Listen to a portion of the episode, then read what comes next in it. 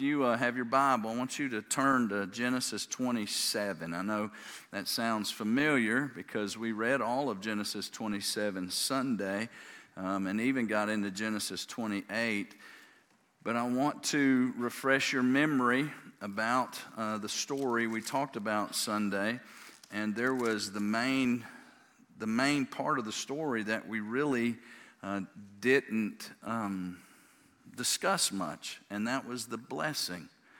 You know, everything in Genesis 27 revolved around um, Jacob's desire for that blessing and Esau's desire for that blessing. And then the result um, of the blessing or the result in Esau's life of not receiving uh, the blessing. And so I, I want us to um, kind of go back, and uh, I'm not going to read chapter 27 again. I don't have time uh, tonight. But uh, you, you remember the story. Let me just kind of paraphrase what happened. We already know that Jacob is the one. So, uh, God in chapter 12, verse 3, said to uh, Abraham, that whoever blesses you, I'll bless. Whoever curses you, I'll curse. That, that was the blessing that Abraham passed to Isaac, and that Isaac was to pass to Jacob. Because you remember when the babies were wrestling in the womb of Rebekah,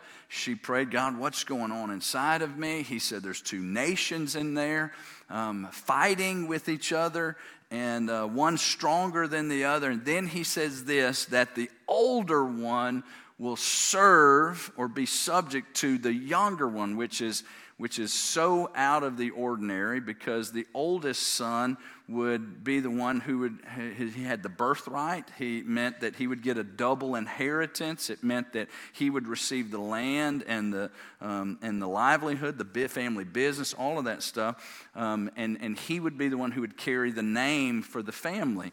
But god had chosen jacob. And you remember their names jacob and esau. Esau was born first. He was hairy and red. Um, in fact esau means hairy. So they named hairy hairy, all right? And, uh, and, and then they said um, that he's Edom. You remember that? And that was red. So he was red and hairy. And then Jacob, they named him Jacob because when Esau came out, Jacob was holding on to his heel. And Jacob literally means um, the, to trip or to hold on to the heel or to be the supplanter. In fact, that's what Esau called him in, in Genesis chapter 27 that you've always tripped me up. You did it back with my birthright when I sold you my birthright for the, for the bowl of stew, and you're doing it again. You're taking the blessing uh, for me. But there was a lot of deception in chapter 27, not a lot of conversation going on.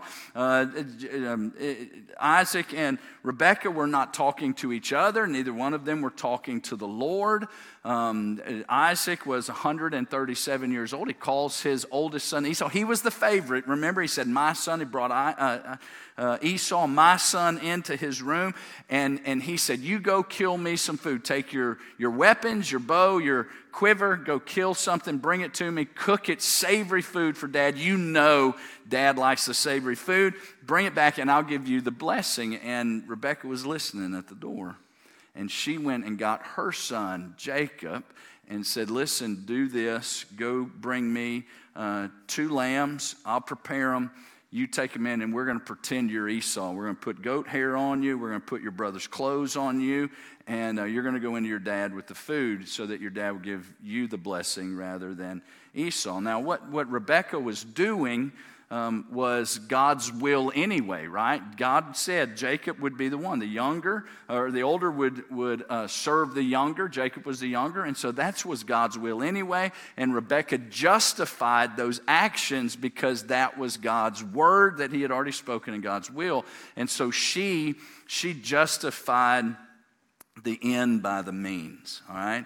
And so we see us doing that sometimes. And so uh, so that's exactly what happened. Jacob goes in uh, deceives his father and and uh, isaac blesses gives jacob the blessing thinking he's esau. Esau comes in just a little while later and we hear an alpha male weeping through the house um, broken and he's, he's begging his daddy, Don't you have another blessing for me? Don't you have one more blessing that you can give to me? And he said, No, I have. I've given everything to your younger brother, uh, Jacob. And so there's something significant that happened that we miss it in our Western culture, um, in the way of, of the will and the way of uh, inheritance and all of the things that we do with our family and passing things down to the next generation, we're disconnected from what's going on here.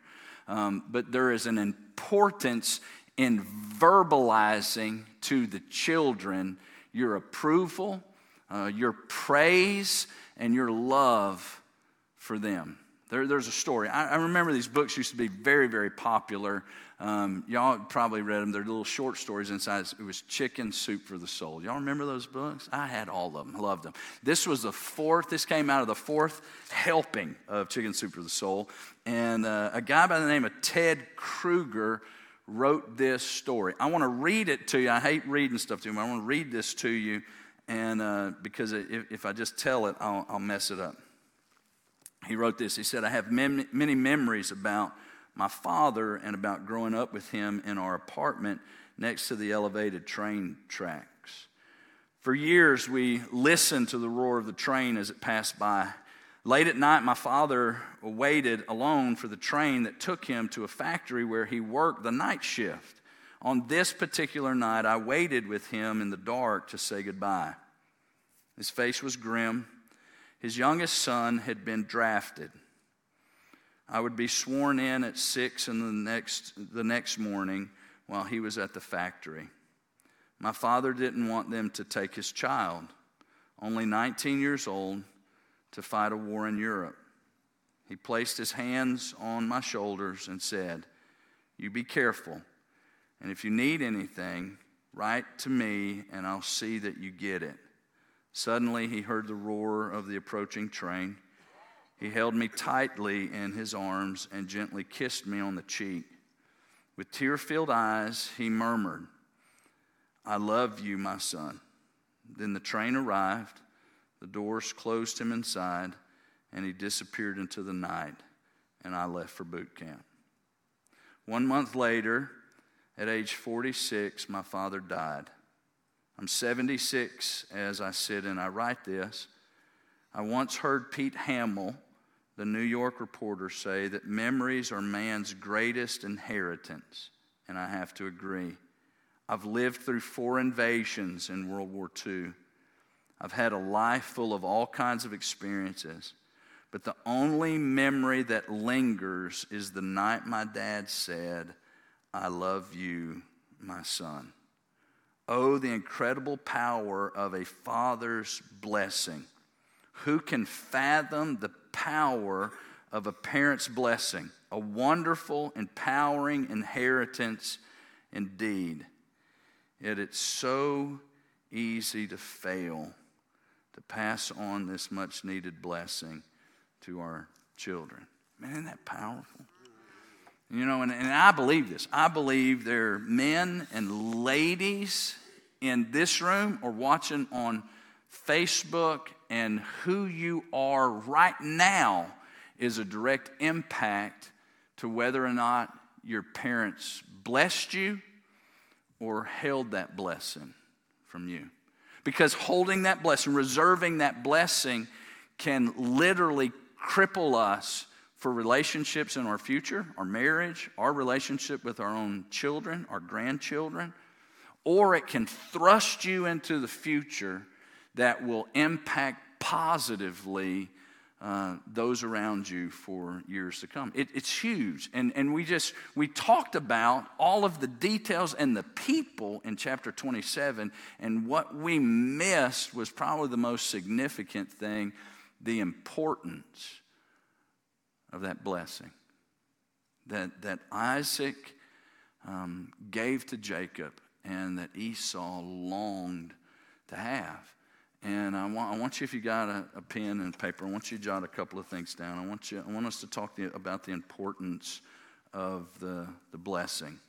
Um, obviously, in uh, Jacob's life, it was very, very important to him. And we'll look a little bit later how it thrust him into his future. Jacob was Um, it kind of started out rocky, um, but Jacob uh, is the one that we see over and over and over again in the Old Testament and the New. Jesus even saying it himself the God of Abraham, Isaac, and Jacob.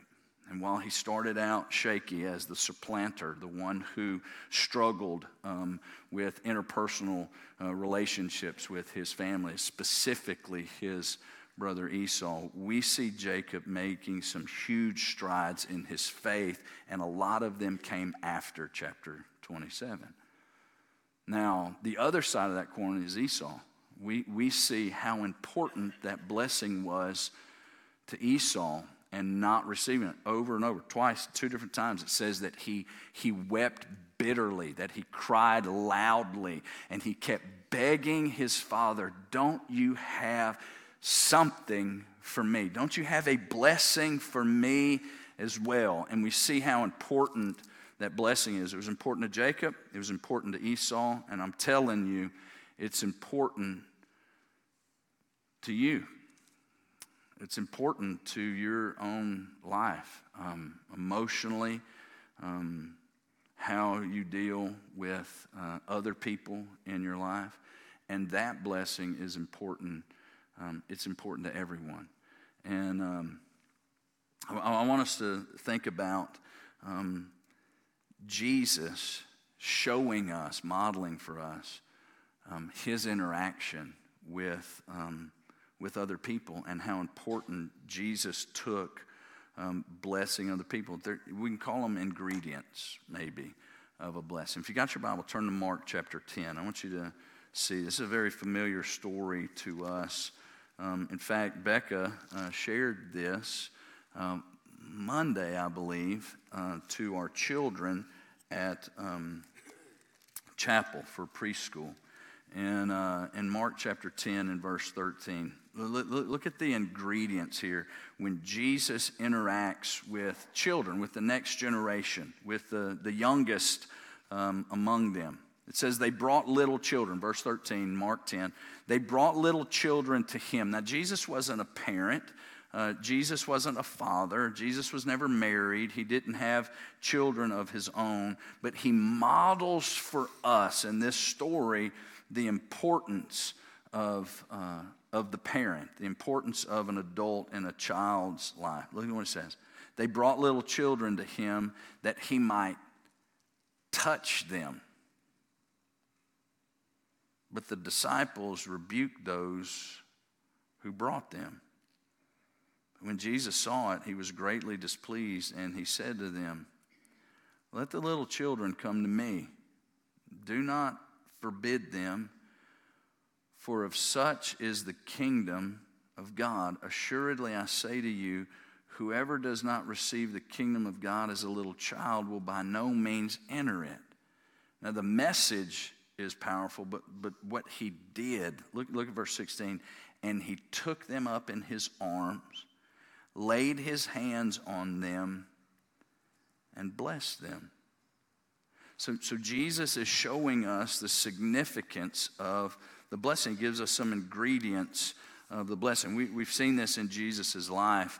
Um, quality time that he spends with the children. J- just him and these little ones, uh, the, the ones that a lot of times we're inconvenienced by their silliness, we're inconvenienced by uh, their play, their energy, we're inconvenienced by those. Jesus, uh, even the disciples, the, the, the disciples were acting just like we do right? Get, get these kids away from here. They're bothering him. Don't act silly around him. You, you know, get, get them out of here. And what does Jesus say? No, no, no, don't, don't suffer not the little children. That was King James. Bring, let them, let them hear. Let them uh, come to me. And what does he do? He, he purposefully lays his hands on them and he's blessing them individually. He's spending quality time with each of them. And uh, I heard somebody say this one time How do you spell love? It's T I M E, right? The only way that we can love someone is to spend time with them. Now, Listen, I'm not bashing anyone because Andrew and I are guilty of this ourselves. Um, but, but as our children were younger, um, it is often easier to get things done if we could occupy them, right? Send them away right? Put a game system in front of them. Put a, a video on in front of them. I remember when Jed was little, it was the Wiggles. We wore the Wiggles out at our house because the Wiggles gave us a time out, right? Mom and dad could have a break. We could get them away from us. But Jesus models this for us. Uh, the blessing comes from the interaction and the quality time that you spend with, um, with other people. But watch this Jesus is the manliest man you'll ever know. Now, I know that we think that Jesus was, um, we kind of in our mind have him as a, kind of a, a light, maybe even a kind of a, a softy, right? Because it says that he was meek and he was mild. Um, but, but I want you to know something. There's the, the, the strongest man in here, the strongest man that you know could never have endured what the Lord Jesus endured. And so while his emotion he came across as mild and loving, and in his eyes you could see in his eyes a love that you would never have seen in any other eyes but yet he was so strong that he endured the pain and the suffering of the cross. And, and he did it to show us how much he loved us. And so while we think that Jesus may have been a softy, that Jesus was a man's man, he was a carpenter. I mean, he was strong physically. He, he, uh, he, he, he could handle heavy objects. When I say carpenter, he didn't build tables. He was a tecton. He, he worked with stones. He was a mason, literally. He and Joseph were tectons, is the Greek word. And so th- to be able to move those big stones around, to chisel them away, to set them in place, these were men that were physically strong. And so when you see, when you see the story in Mark chapter 10, I don't want you to see softy side of Jesus uh, gathering up the children. I want you to see this manly man who could endure the, the pain and the suffering of uh, the scourging and the cross, letting children sit in his lap, loving them um, spending time with them, literally having physical contact with them. And that, that was big to him. Do you remember in Matthew chapter 8, he just got finished preaching the Sermon on the Mount. And um, in, in chapters 5, 6, and 7, he gives those, those three chapters is the best sermon that has ever been preached, and it's practical living for how we're to live as kingdom citizens, citizens of another world here on this earth. That's what sermon, the Sermon on the Mount is all about. How do we live life here, um, though, though we're citizens of another world? And then he gets done in chapter 7. It closes his sermon, and he walks down off the mountain. And the very first person that he comes in contact with in the very first verses of Matthew chapter 8 is a man with leprosy. And it's almost as if he steps out from behind a tree or a rock or something, and he is there in Jesus' face. Now, he was breaking every law uh, Jewish custom law. You had to stay, uh, you had to stay a long distance away from 50 feet um, if, if you were, uh, if you were uh, upwind of somebody, 100 feet if you were downwind of somebody with leprosy. You could not approach them, and yet this man knew that the only hope he had was in Jesus, and he hides and he waits until Jesus gets close because he needs Jesus to see him, and he steps out from behind whatever's hiding him, and he's standing right in Jesus' face. And you can imagine if the disciples in Mark chapter 10 didn't want children around him, what did they say in, Mark, in Matthew chapter 8 when the lepers showed up? That this guy, when he realized he had leprosy, he had been ostracized and removed from everybody that meant anything in his life. He, if he was married, he was, he was removed from his wife. He, and who knows how long that, that it could have been months that he had been separated outside the walls, the gates of the city, in a colony for men who had leprosy. It was considered a spiritual curse to have leprosy. And so they removed him. They removed him from their family. Watch this. When you're removed from everybody that loves you, what are you removed from? How long had it been since this guy had seen love and had felt it? How long has it been since, since somebody had put their hand on his shoulder? How long had it been since somebody held him and hugged him? The very thing he longed for was the very thing Jesus gave him in Matthew chapter 8. The Bible says that when he stepped out in Matthew chapter 8, he said, he said, Master, if you want, you can heal me. And do you know what Jesus did? He reached out and he touched him. Broke every law, Jewish law, he could break. He reached out and he touched him and he healed him in that moment. You ought to read that story in Matthew 8. That touch was in, incredible. That touch, those hands, were the same hands who who held those little children in Mark chapter 10. And the physical touch was something that was important. Jesus realized the importance of physical touch, but then he blessed them. He spoke words over them. Positive word. We don't know what they said, what he said. We, we see the blessing in Genesis chapter 27 that Isaac spoke over Jacob. They were prophetic words, they were positive words. Um, they were words of an encouragement. Um, spoke about his strength, spoke about his future. He spoke life in to Jacob.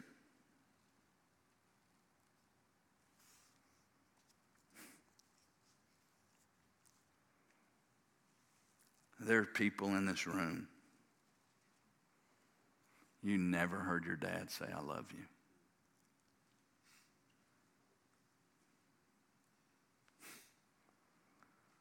You never heard your parents say, I'm sorry. And, and, and a lot of it, because of that, it's made it really difficult. I sat at dinner on Monday night with a guy, um, and he was sharing these same things. It was crazy. He's talked about the same things that he had interaction with a guy, and, and he said, I, I, I never heard my dad say he loved me. And, and it, it has crippled me because I can't say I love my children. The guy he was talking about was Dale Earnhardt. He said, One of my best friends was Dale Earnhardt. And, uh, and, he, and Dale Earnhardt, this, this friend of mine, Hank Parker, he was on the phone with his son in front of Dale Earnhardt. And, and he said, Buddy, I love you and I, will talk to you later. And he hung up the phone, and Dale Earnhardt said, Hank, how how, do you, how can you do that? How do you say I love you? I've never, I've never been able to tell my son I love him. And I do, but I just can't say it because it was never said to me. What a powerful example of, of what we're seeing in Genesis chapter 27, the, the blessing. Now, now watch what's cool about this. Even though you may have been crippled, you never have heard it, it doesn't mean you can't pass it, right? It does, when Christ changes us and we experience the overwhelming grace and the love that Christ has for us, we can break that and we can pass that blessing on to those because I promise you there are people in your life that they are they need to hear the blessing from you.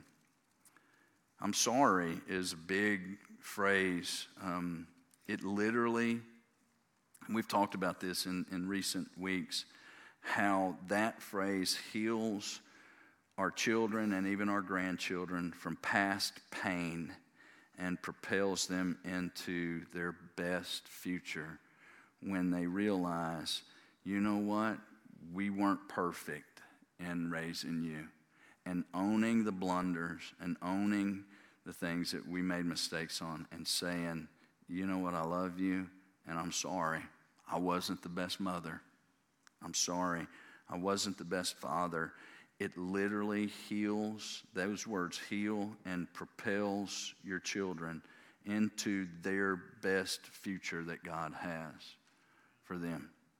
Now, there's evidence of the blessing. We see it in Jacob's life. You remember what mom said when he left? Esau comes in um, and, uh, and the conniving and the deceiving continued, right? So Rebecca meets with Jacob, and uh, she says, uh, Esau uh, meets with uh, Isaac, and Isaac says, I don't have a blessing anymore. Uh, you're going to serve your brother. you're going to live by the sword. He, he really, rather than blessing him, kind of curses his future. And, and Esau, at that moment, said, the only thing that comforts me is the thought that one day I'll take the life of my brother. I won't do it while my dad's alive, but when my dad dies, after we bury him, I will kill Jacob. And his mother gets word of that, and Rebecca goes to Jacob and says, Jacob, you have to go. You have to go to my brother Laban's house, and you have to flee because Esau's going to kill you. And what does Jacob do? Now, some of us would say out of fear he did this, but what Jacob did is he left um, and he was obedient. Uh, Isaac calls him in and says the exact same thing son, go. It's time to go. Go marry someone from your mother's family um, and, uh, and, and wait. And so Jacob goes. Now, leaving may have been in fear, but staying was in faith because Jacob stayed 20 years with Laban he worked for him. Laban is a, is a miserable person, and we're going to see that. And uh, um, we're, we're going to see that he worked for Laban. Um, he literally became a slave of his uncle. And leaving and going to Laban, he may have left for fear that Esau was going to kill him, but staying with Laban for 20 years was an act of faith and obedience. And, and, and because of the blessing, Jacob responded with obedience. So, evidence of that blessing was obedience. Now, I want to read it. We didn't read this uh, Sunday, it's in chapter 28. Look at verse 6. We stopped at verse 5. Look at verse 6.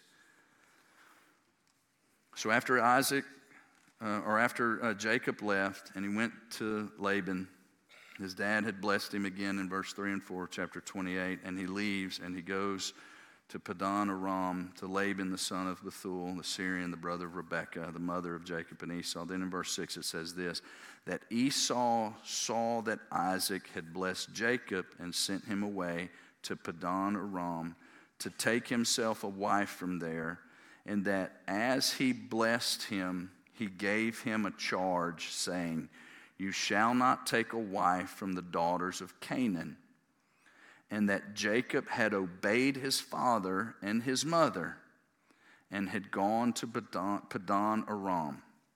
Also, Esau saw that the daughters of Canaan did not please his father Isaac. So Esau went to Ishmael. All right. Laban was mom's brother, Ishmael was dad's brother, but Ishmael was dad's half brother. You remember this story, right? We got Isaac, we got Ishmael, both of them sons of Abraham.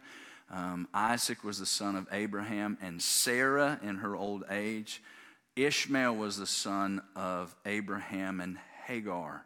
Hagar was the Egyptian slave.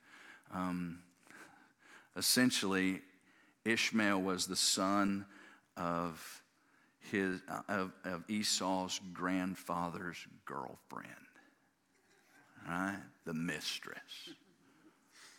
And so to tick off dad and to be disobedient and rebellious, I'm not going to go to the people who are believers. That's where they sent J- Jacob to. They want him to, uh, to marry a wife which is the second most important decision you'll ever make. First of all, it's who you're going to worship, and the next person, the next decision is who you're going to marry. And, and, and, and Esau says, I know that mom and dad would love for me not to marry a Canaanite, but to marry some lady, some girl in my mama's family line who has faith. But instead of that, I'm going to Ishmael, my grandfather's brother. I'm sorry, my grandfather's son my, my, uh, my dad's brother, and I'm going to marry someone from Ishmael's family as an act of rebellion. Now, this is exactly what it does, but she's not his only wife, it says in verse 9. So Esau went to Ishmael and took Mahalath, the daughter of Ishmael, Abraham's son, the sister of Nebajoth, to be his wife in addition to the wives he already had. And those were wives, ladies, girls from Canaan. And so every decision Esau made, he made in rebellion. And so we see the evidence of the blessing in Jacob's life, and we see the absence of the blessing in Esau's life. Now, I'm not saying that every time the blessing's not received, the product is rebellion, but oftentimes the product of not receiving the blessing is rebellion. And, uh, and so it just shows us in this story the importance of the blessing, the parental blessing of the children and the grandchildren. All right, so how do we deal with this? Is said, Pastor? I didn't get the blessing from my parents.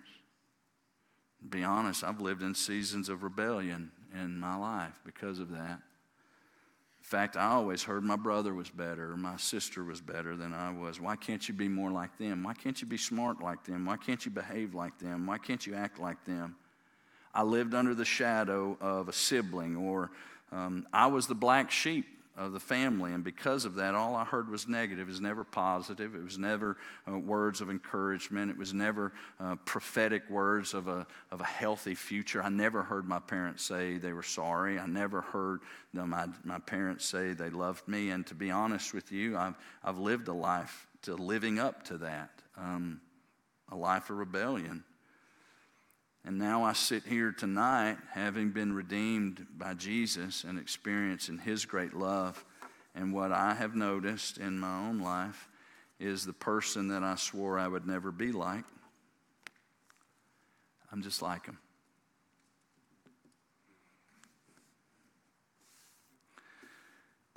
You sat and you heard the negative things, and you promised yourself you'd never say those things to your own children. And yet you look back and maybe you raised them just like you were raised. How do you right or wrong? How do you go back and bless children who are grown? How do you go back and, and offer um, healing to help them bless your grandchildren? I can tell you this I don't know how to navigate all the dynamics of everyone's relationships, but I do know this I'm sorry goes a long way.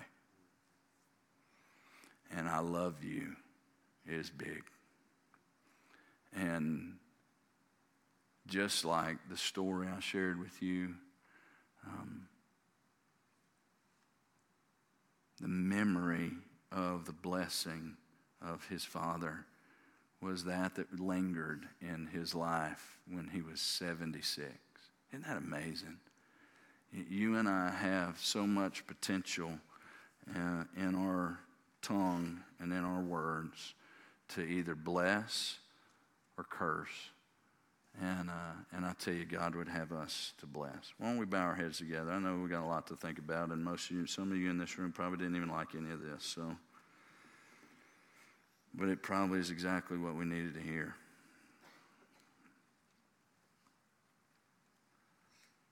You know, as we pray tonight, I know a lot of times when we talk about this, it brings up a lot of emotions and feelings of things that you've tried to mask or hide or even cover up. Push it down. Pretend like it doesn't bother you.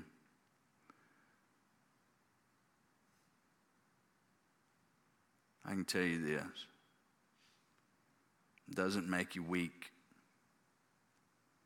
to be broken or to hurt because you didn't receive the blessing.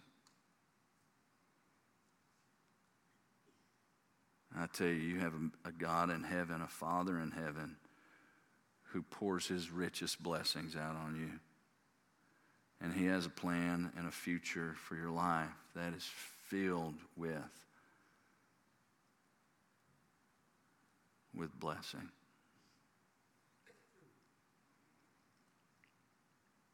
You may look back on the yesterdays of your life and how you parented. And I think all of us get to a point where we think, man, I wish we would have done something differently. And unfortunately, we don't get to go back and, and change what we've done, but we certainly can right some of those wrongs. You and I don't have to go to the grave with the pride of having to be right.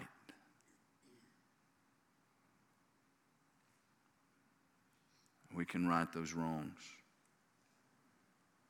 And so, if God's dealing with you in some of those things, I would just pray that God would give you the words and the opportunity uh, to heal. Um, words that would encourage and words that would heal because it literally un- unleashes future potential and promise. God, we love you. Thank you for your word. Thank you, Father, for your love for us. Thank you, God, that um, all of us have had um, parents that weren't perfect. There's not a perfect parent. And God, well, we're, we can't live presently blaming our parents for our past. God, I pray, Father, that we can, we can live our future under your blessing and passing that blessing down to those who follow us. God, thank you for Jesus. Thank you for the hope that we have in him. Thank you for the blessing that he pours out on our lives. And Lord, we ask it all in Jesus' name.